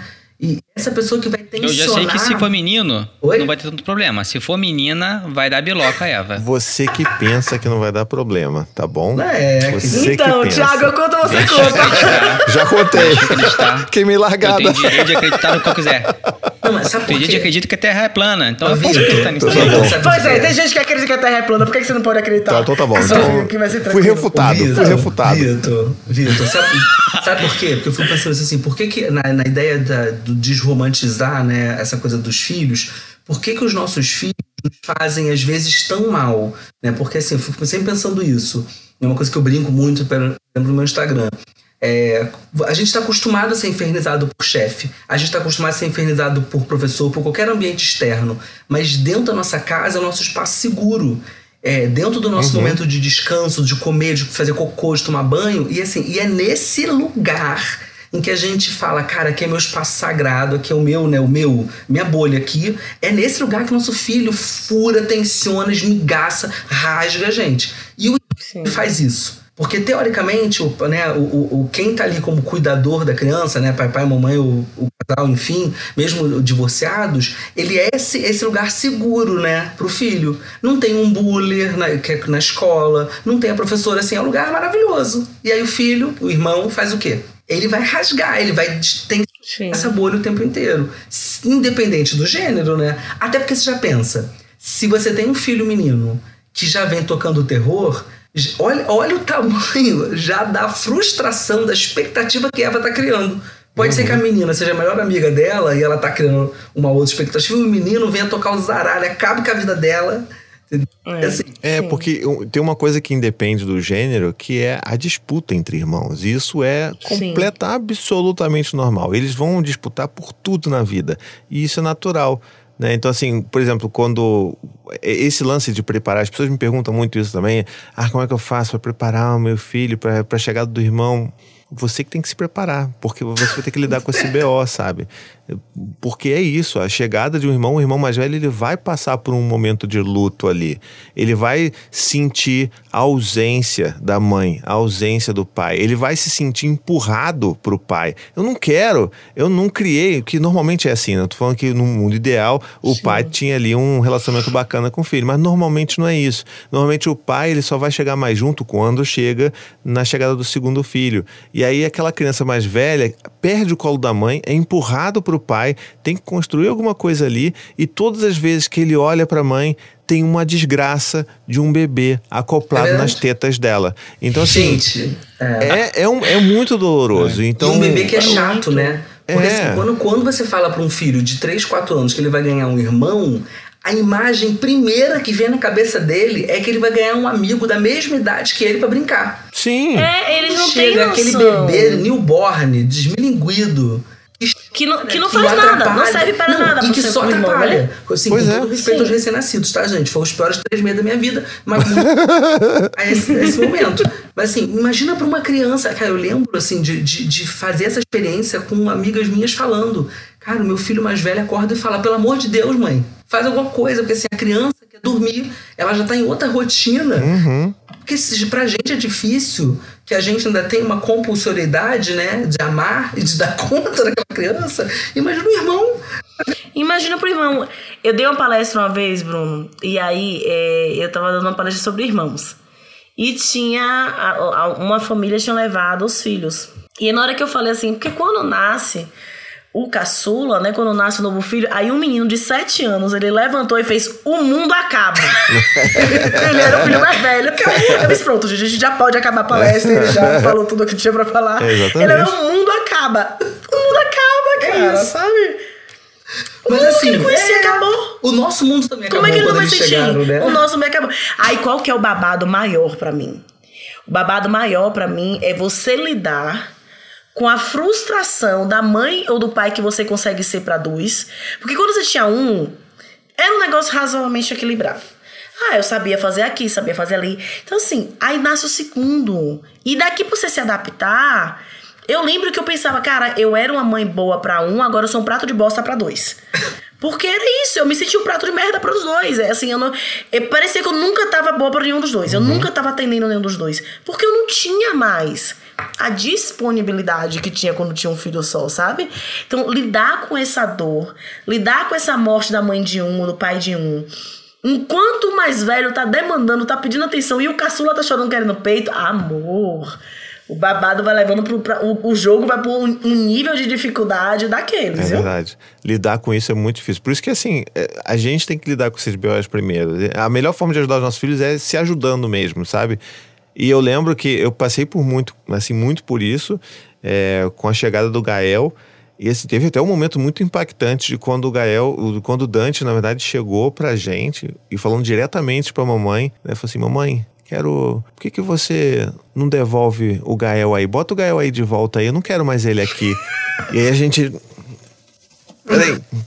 Peraí, como, peraí. até, já, até já pensei nisso, mas não, não dá. Não, não, não, não, peraí. Como é que a gente vai lidar com isso? E dá um bug, porque assim, porra, você ama os dois, né? Eu não posso. É muito difícil acolher, porque você, em algum lugar lá dentro de você, você se sente culpado de estar validando é, alguém falando mal de um filho seu, entendeu? Sim, uhum. então, sim. é difícil. Agora, isso realmente é uma coisa que melhora quando você tem três filhos, porque esse navio já partiu, sabe? Então, assim, eu me senti um cocôzão com dois filhos, agora é a fase desse navio já partiu. Tipo assim, eu já sei que eu não vou conseguir dar conta, eu já é. sei que, que tá tudo uma merda, que eu não consigo acolher todo mundo e que alguém vai sempre estar tá precisando de alguma coisa que eu não vou conseguir atender, sabe? E, e é isso, sabe? Então, acho que é, pelo menos é esse aprendizado que a gente tem quando tem muito filho. É, a gente vai encontrando esse lugar. Acho que foi a, o momento que eu entrei mais, encontrei mais paz em mim, foi o momento que eu pensei, ok, é isso aí. É. Não vou dar conta. Não vou conseguir. Teve um dia, eu sempre conto essa história, que foi uma história que me marcou muito. Eu tava amamentando a Helena, não, eu tava botando Miguel para dormir, e aí a Helena tava com o pai. E a Helena começou a chorar muito e meu marido abriu a porta e fez, não tem jeito, ela quer mamar, eu já tentei de tudo e ela não dorme. E aí a gente trocou. E Miguel no colo dele, Miguel chorava e fazia, mas é só um pouquinho de mamãe, eu quero só um pouquinho de mamãe. Gente, eu chorava. Eu não sei como eu não afoguei a menina em lágrimas um dia que eu amamentei ela, com, ouvindo ele falar, mas é só um pouquinho de mamãe, mas só um pouquinho.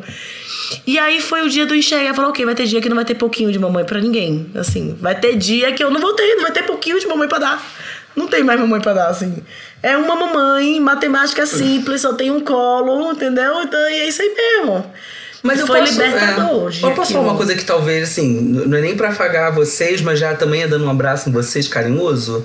É, mas talvez essa, até essa imagem de que assim, você era uma ótima mãe, você era um ótimo pai quando só tinham um, e que obviamente que eles demandam, e aí assim, sempre, sempre vai estar, tá, alguém vai estar tá não sendo atendido eu, sendo pai de um, às vezes eu brinco com o Vitor isso e falo assim, cara, às vezes eu acho que seria ótimo, porque a gente tem uma ilusão de que a gente é melhor pai porque tem um. Isso é uma ilusão também, porque eu fico pensando às vezes. Às vezes eu acho que eu o sobrecarrego por só ter ele. Então, Sim. Sim. Às vezes, esse, esse momento em que você não está disponível para ele, você está ensinando várias coisas para ele também, porque uhum. Mundo não vai estar isso é tão importante, eu, você falou. Bruno. E ao mesmo tempo eu falo isso com o Vitor. O Vitor fala muito isso pra mim. Bruno, cara, deixa ele. E agora, nesse período de quarentena, então, isso pra mim ficou o sol inúmeras vezes ao longo do dia. Ele assim, pede licença pra gente e fala assim: ah, eu quero minha privacidade. Ele usa. Eu não tenho direito de fazer pouca porta fechada. Porque a minha. Mas ele tem privacidade, Mas amor, ele pede, assim, isso pra fazer coisas simples. Às vezes, assim, ah, é o momento de tela dele, ele tá jogando um Pokémonzinho que ele adora. E aí ele fala: Não, agora você me dá licença, papai, porque eu preciso da minha privacidade. Ou ele vai fazer cocô, ele fala: ah, Só na hora que eu for ver se, se eu me limpei direito. Eu quero minha privacidade. E o Vitor fala isso, Bruno. Assim, a, a, gente sobrecarrega muito ele, assim. Às vezes eu falo isso, a quarentena, assim, tudo que ele não aguenta mais é ver nossa cara. Então, esse, esse momento, às vezes, do. Ih, caraca, eu não tô conseguindo dar atenção, talvez seja o momento que ele fala: Putz, assim, criança não verbalizar, talvez, mas assim, tá tudo bem, né? A Anne, ela passou muito. Assim, uma das justificativas mais fortes dela pra gente ter o segundo filho foi esse. E eu sei que muita gente fala isso, e, e a minha resposta é sempre assim, cara, mas se você tá percebendo que você está sobrecarregando o seu filho por coisas que você não consegue dar conta, você não tem que ter um segundo filho para resolver isso. Você tem que resolver isso em você primeiro. Né? Então, ela passou antes, é claro, ela tem também faz terapia e tudo. Então, acho que o mais importante é a gente entender que sim, a gente tem essa tendência, pode vir a sobrecarregar os nossos filhos, mas isso é uma questão nossa, né? A gente não tem que ter outro filho para resolver isso. E sim, porque assim, sobrecarregar, se for para sobrecarregar, a gente vai sobrecarregar todos eles de uma forma ou de outra, sabe? Então é, é, importante que, de novo, a gente volte a olhar para dentro e, cara, trabalhe isso, porque, né, a gente não pode transportar as nossas cargas de, de, de infância e de memórias e de, de feridas para os nossos filhos, né? Idealmente, né? Eu sei que é impossível, a gente é humano também. Alguma coisa a gente vai transferir, mas a gente tem que tentar, sei lá, eliminar o máximo possível, né? E é pesado para esse filho. Eu Tava conversando com uma amiga recentemente sobre isso. A gente falando dos mais velhos, do quanto eu cortava o cabelo de Miguel, com tudo de Miguel era eu que fazia, a comida, tudo preocupada, bababá. E o quanto era pesado para ele ser esse centro da vida da mamãe, uhum. sabe? Olha o peso para uma criança ser o centro da vida da mamãe. Não precisa disso. Não precisa. É... Quando vem um, um outro filho, você se depara com a sua humanidade, que assim, estraçalhou a mãe perfeita, né? Pegou a mãe perfeita e jogou no chão e deu 10 pulos nela e jogou ela, tocou fogo na coitada. E aí foi a hora que eu me despedi dela, foi com a Helena. Porque com o Miguel ainda tinha ilusão de que eu conseguiria, sabe? Ser essa mãe da cartilha. Que nunca. Nossa, eu, eu, Gente, assim, eu podia estar tá cagando o menino chorando no colo do pai. Se ele chorasse, eu saía do jeito que tivesse pra pegar o menino. Olha, loucura! Com a Helena foi aquela fase, tipo assim: não, amor, vou acabar aqui, tá? Dê conta aí, quando acabar, tomar um banho, tiver de boa, eu pego ela. Assim, eu fui me, me resgatando, sabe? Dessa maternidade que não deixe chorar nunca, não deixe fazer isso nunca. Qualquer coisa é muito fatal no primeiro filho, né? Então você fica desesperado. Porque você tem que atender todas as necessidades, que tudo, tudo vai acabar com a criança é, com problemas sérios chorando na terapia. Tudo na vida vai acabar com isso. Então você fica nesse desespero no primeiro filho, e quando chega o segundo filho, você vê que você bota três vezes. Na, na quinta tentativa de você botar pra dormir, que o, o mais velho acorda, aí você pega o bebê assim, bebo de sono, coitado, você pega ele no café e fala, é filho, é isso, hoje você não vai tirar cochilo. Sabe? Que aquela não é do primeiro filho e fala, para todo mundo baixo, ele tá dormindo, ninguém acorda.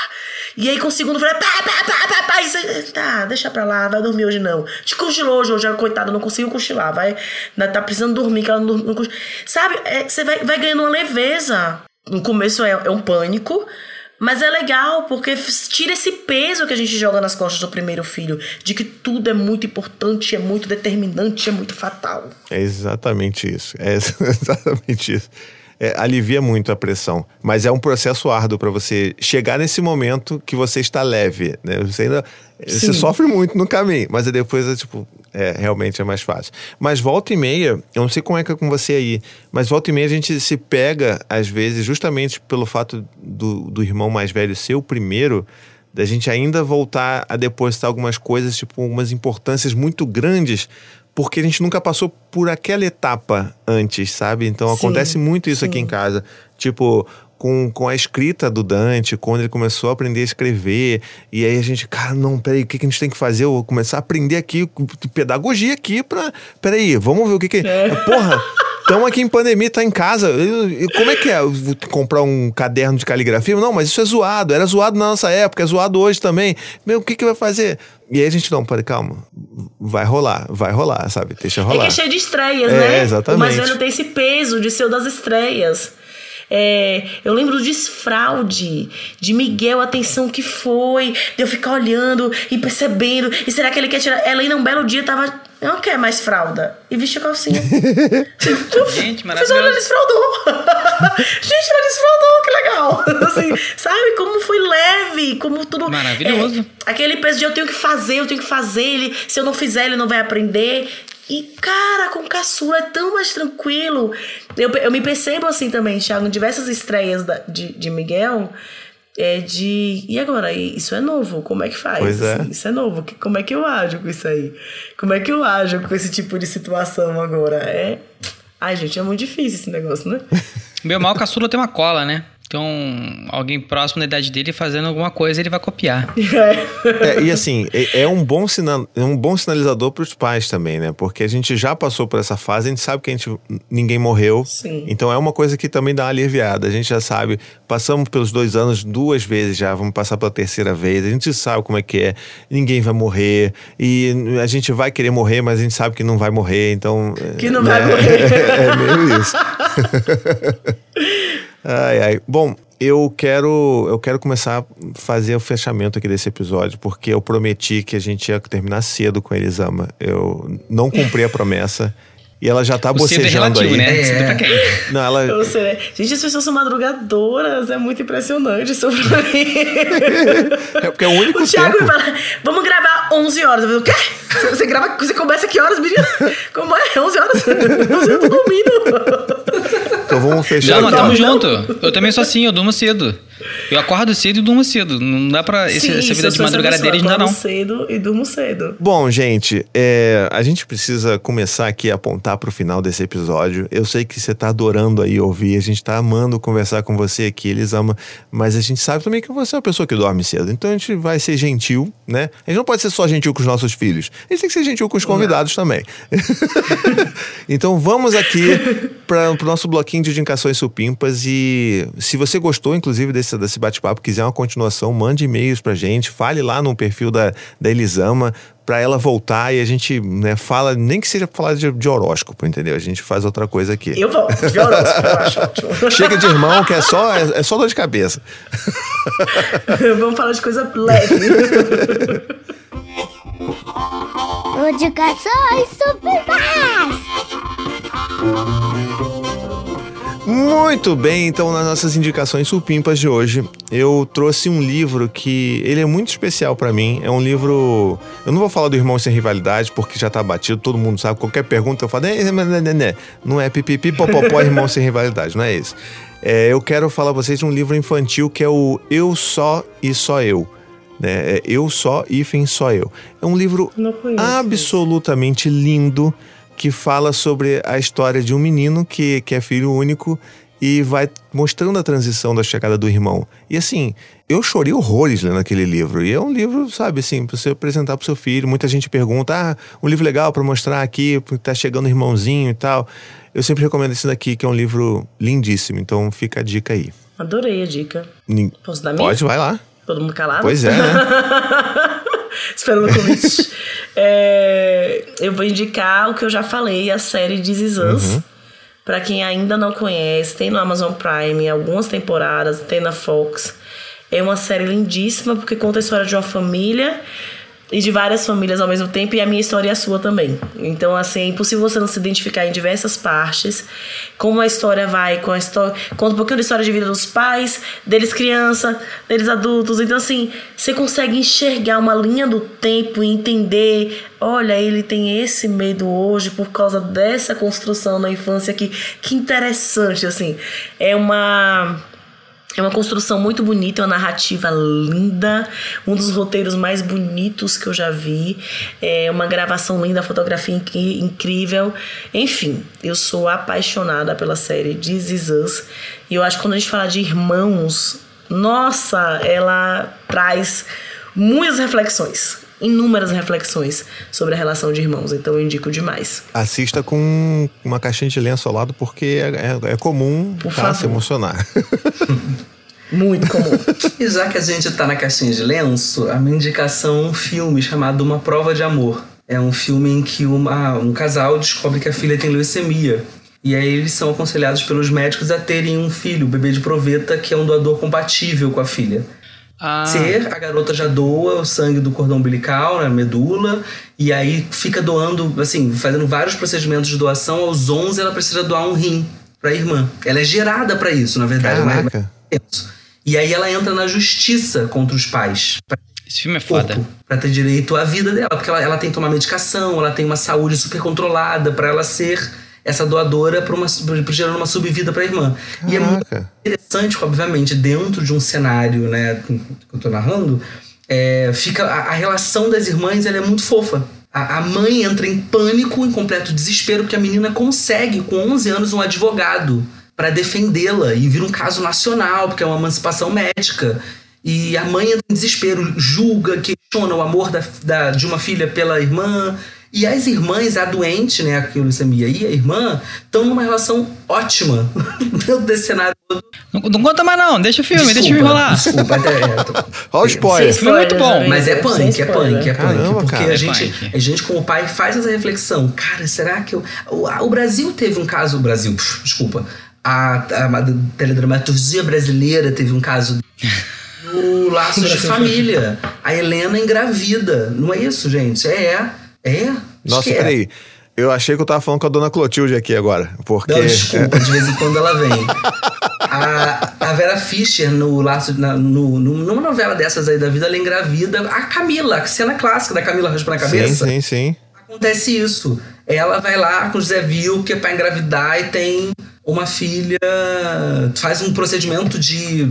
É, Inseminação? hormônio pra engravidar, ela já tinha uns 40, pra a filha ser uma doadora compatível. E aí Caramba. uma discussão em cima de, cara, a- é pra refletir a função do irmão. Vou dar um irmão para meu filho. Esse aí você tá literalmente dando, né? Tipo, é quase uma É, ovelha é, Dolly, né? Esse é. É, isso é certeiro. Tá bom, vou, vou botar na É, lista esse, esse filme.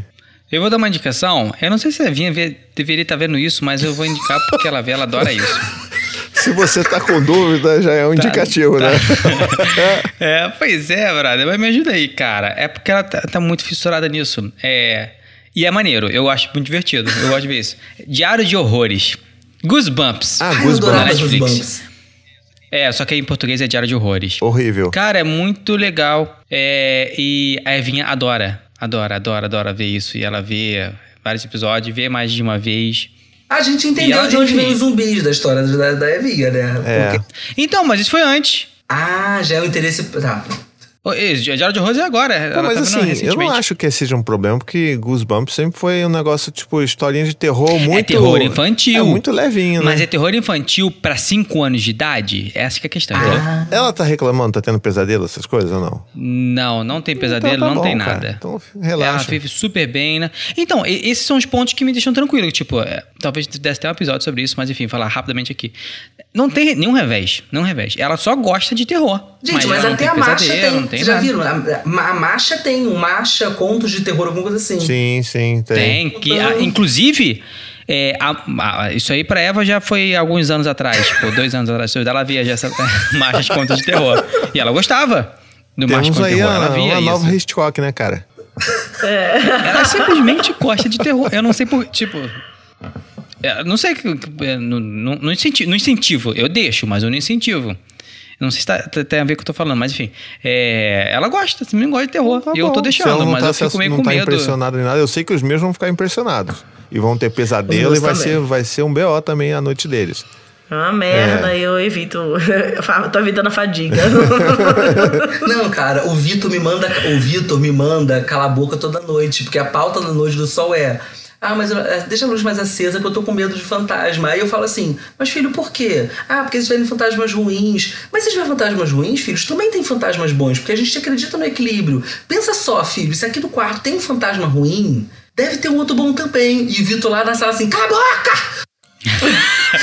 Faria Eu tenho medo de igual. fantasma, falando, não tem fantasma nenhum. Não, tem existe, fantasma não tem nenhum. nada, tem Bom, porra não é nenhuma. Não existe. Nada. Tem ninguém aqui. Esse Eu é o problema de ter um lógica. pai que explica muito, entendeu? Que o cara é Isso, palestrinha. Vitor fala, Bruno, desliga o Não PowerPoint, fantasma. cara. O garoto só tá falando que tá com medo de fantasma, tu tá abrindo PowerPoint pra falar. Se tiver uma entidade aqui, filho, tem uma boa e uma ruim, porque o universo funciona em equilíbrio. Porra, toda noite. Ah, maravilhoso.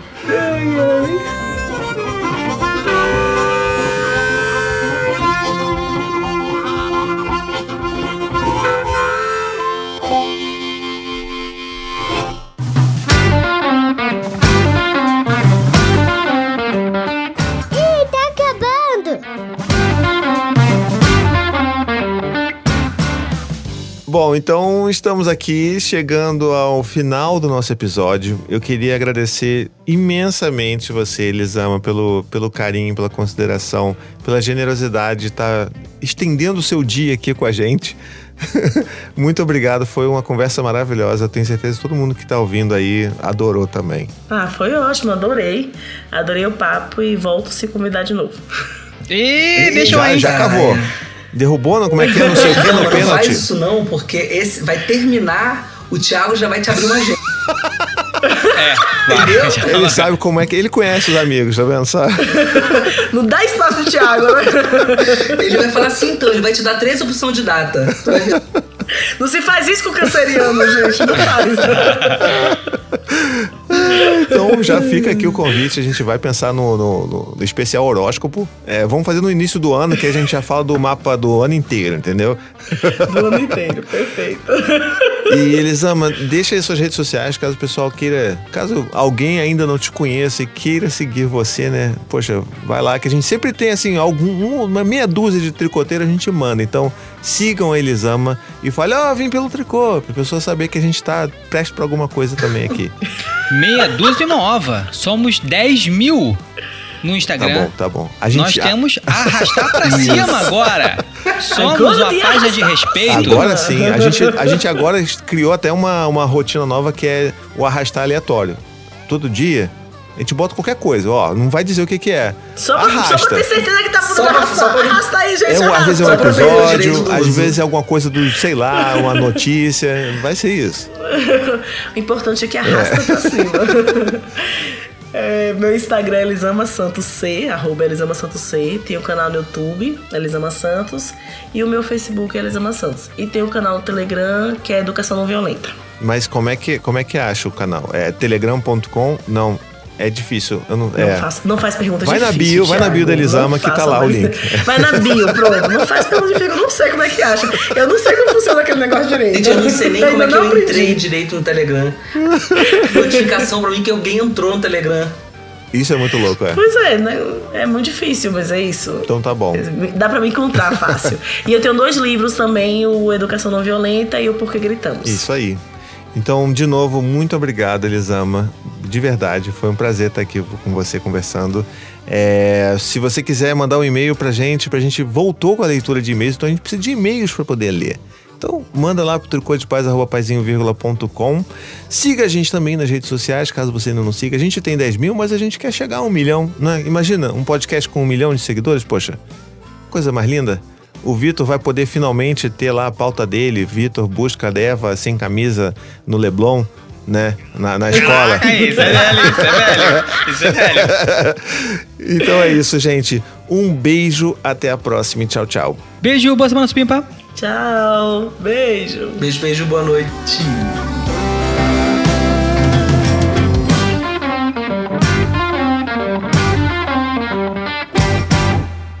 Esse podcast faz parte da família Paizinho Vírgula de Podcast. Para mais textos, vídeos e podcasts, visite lá o paizinho.com.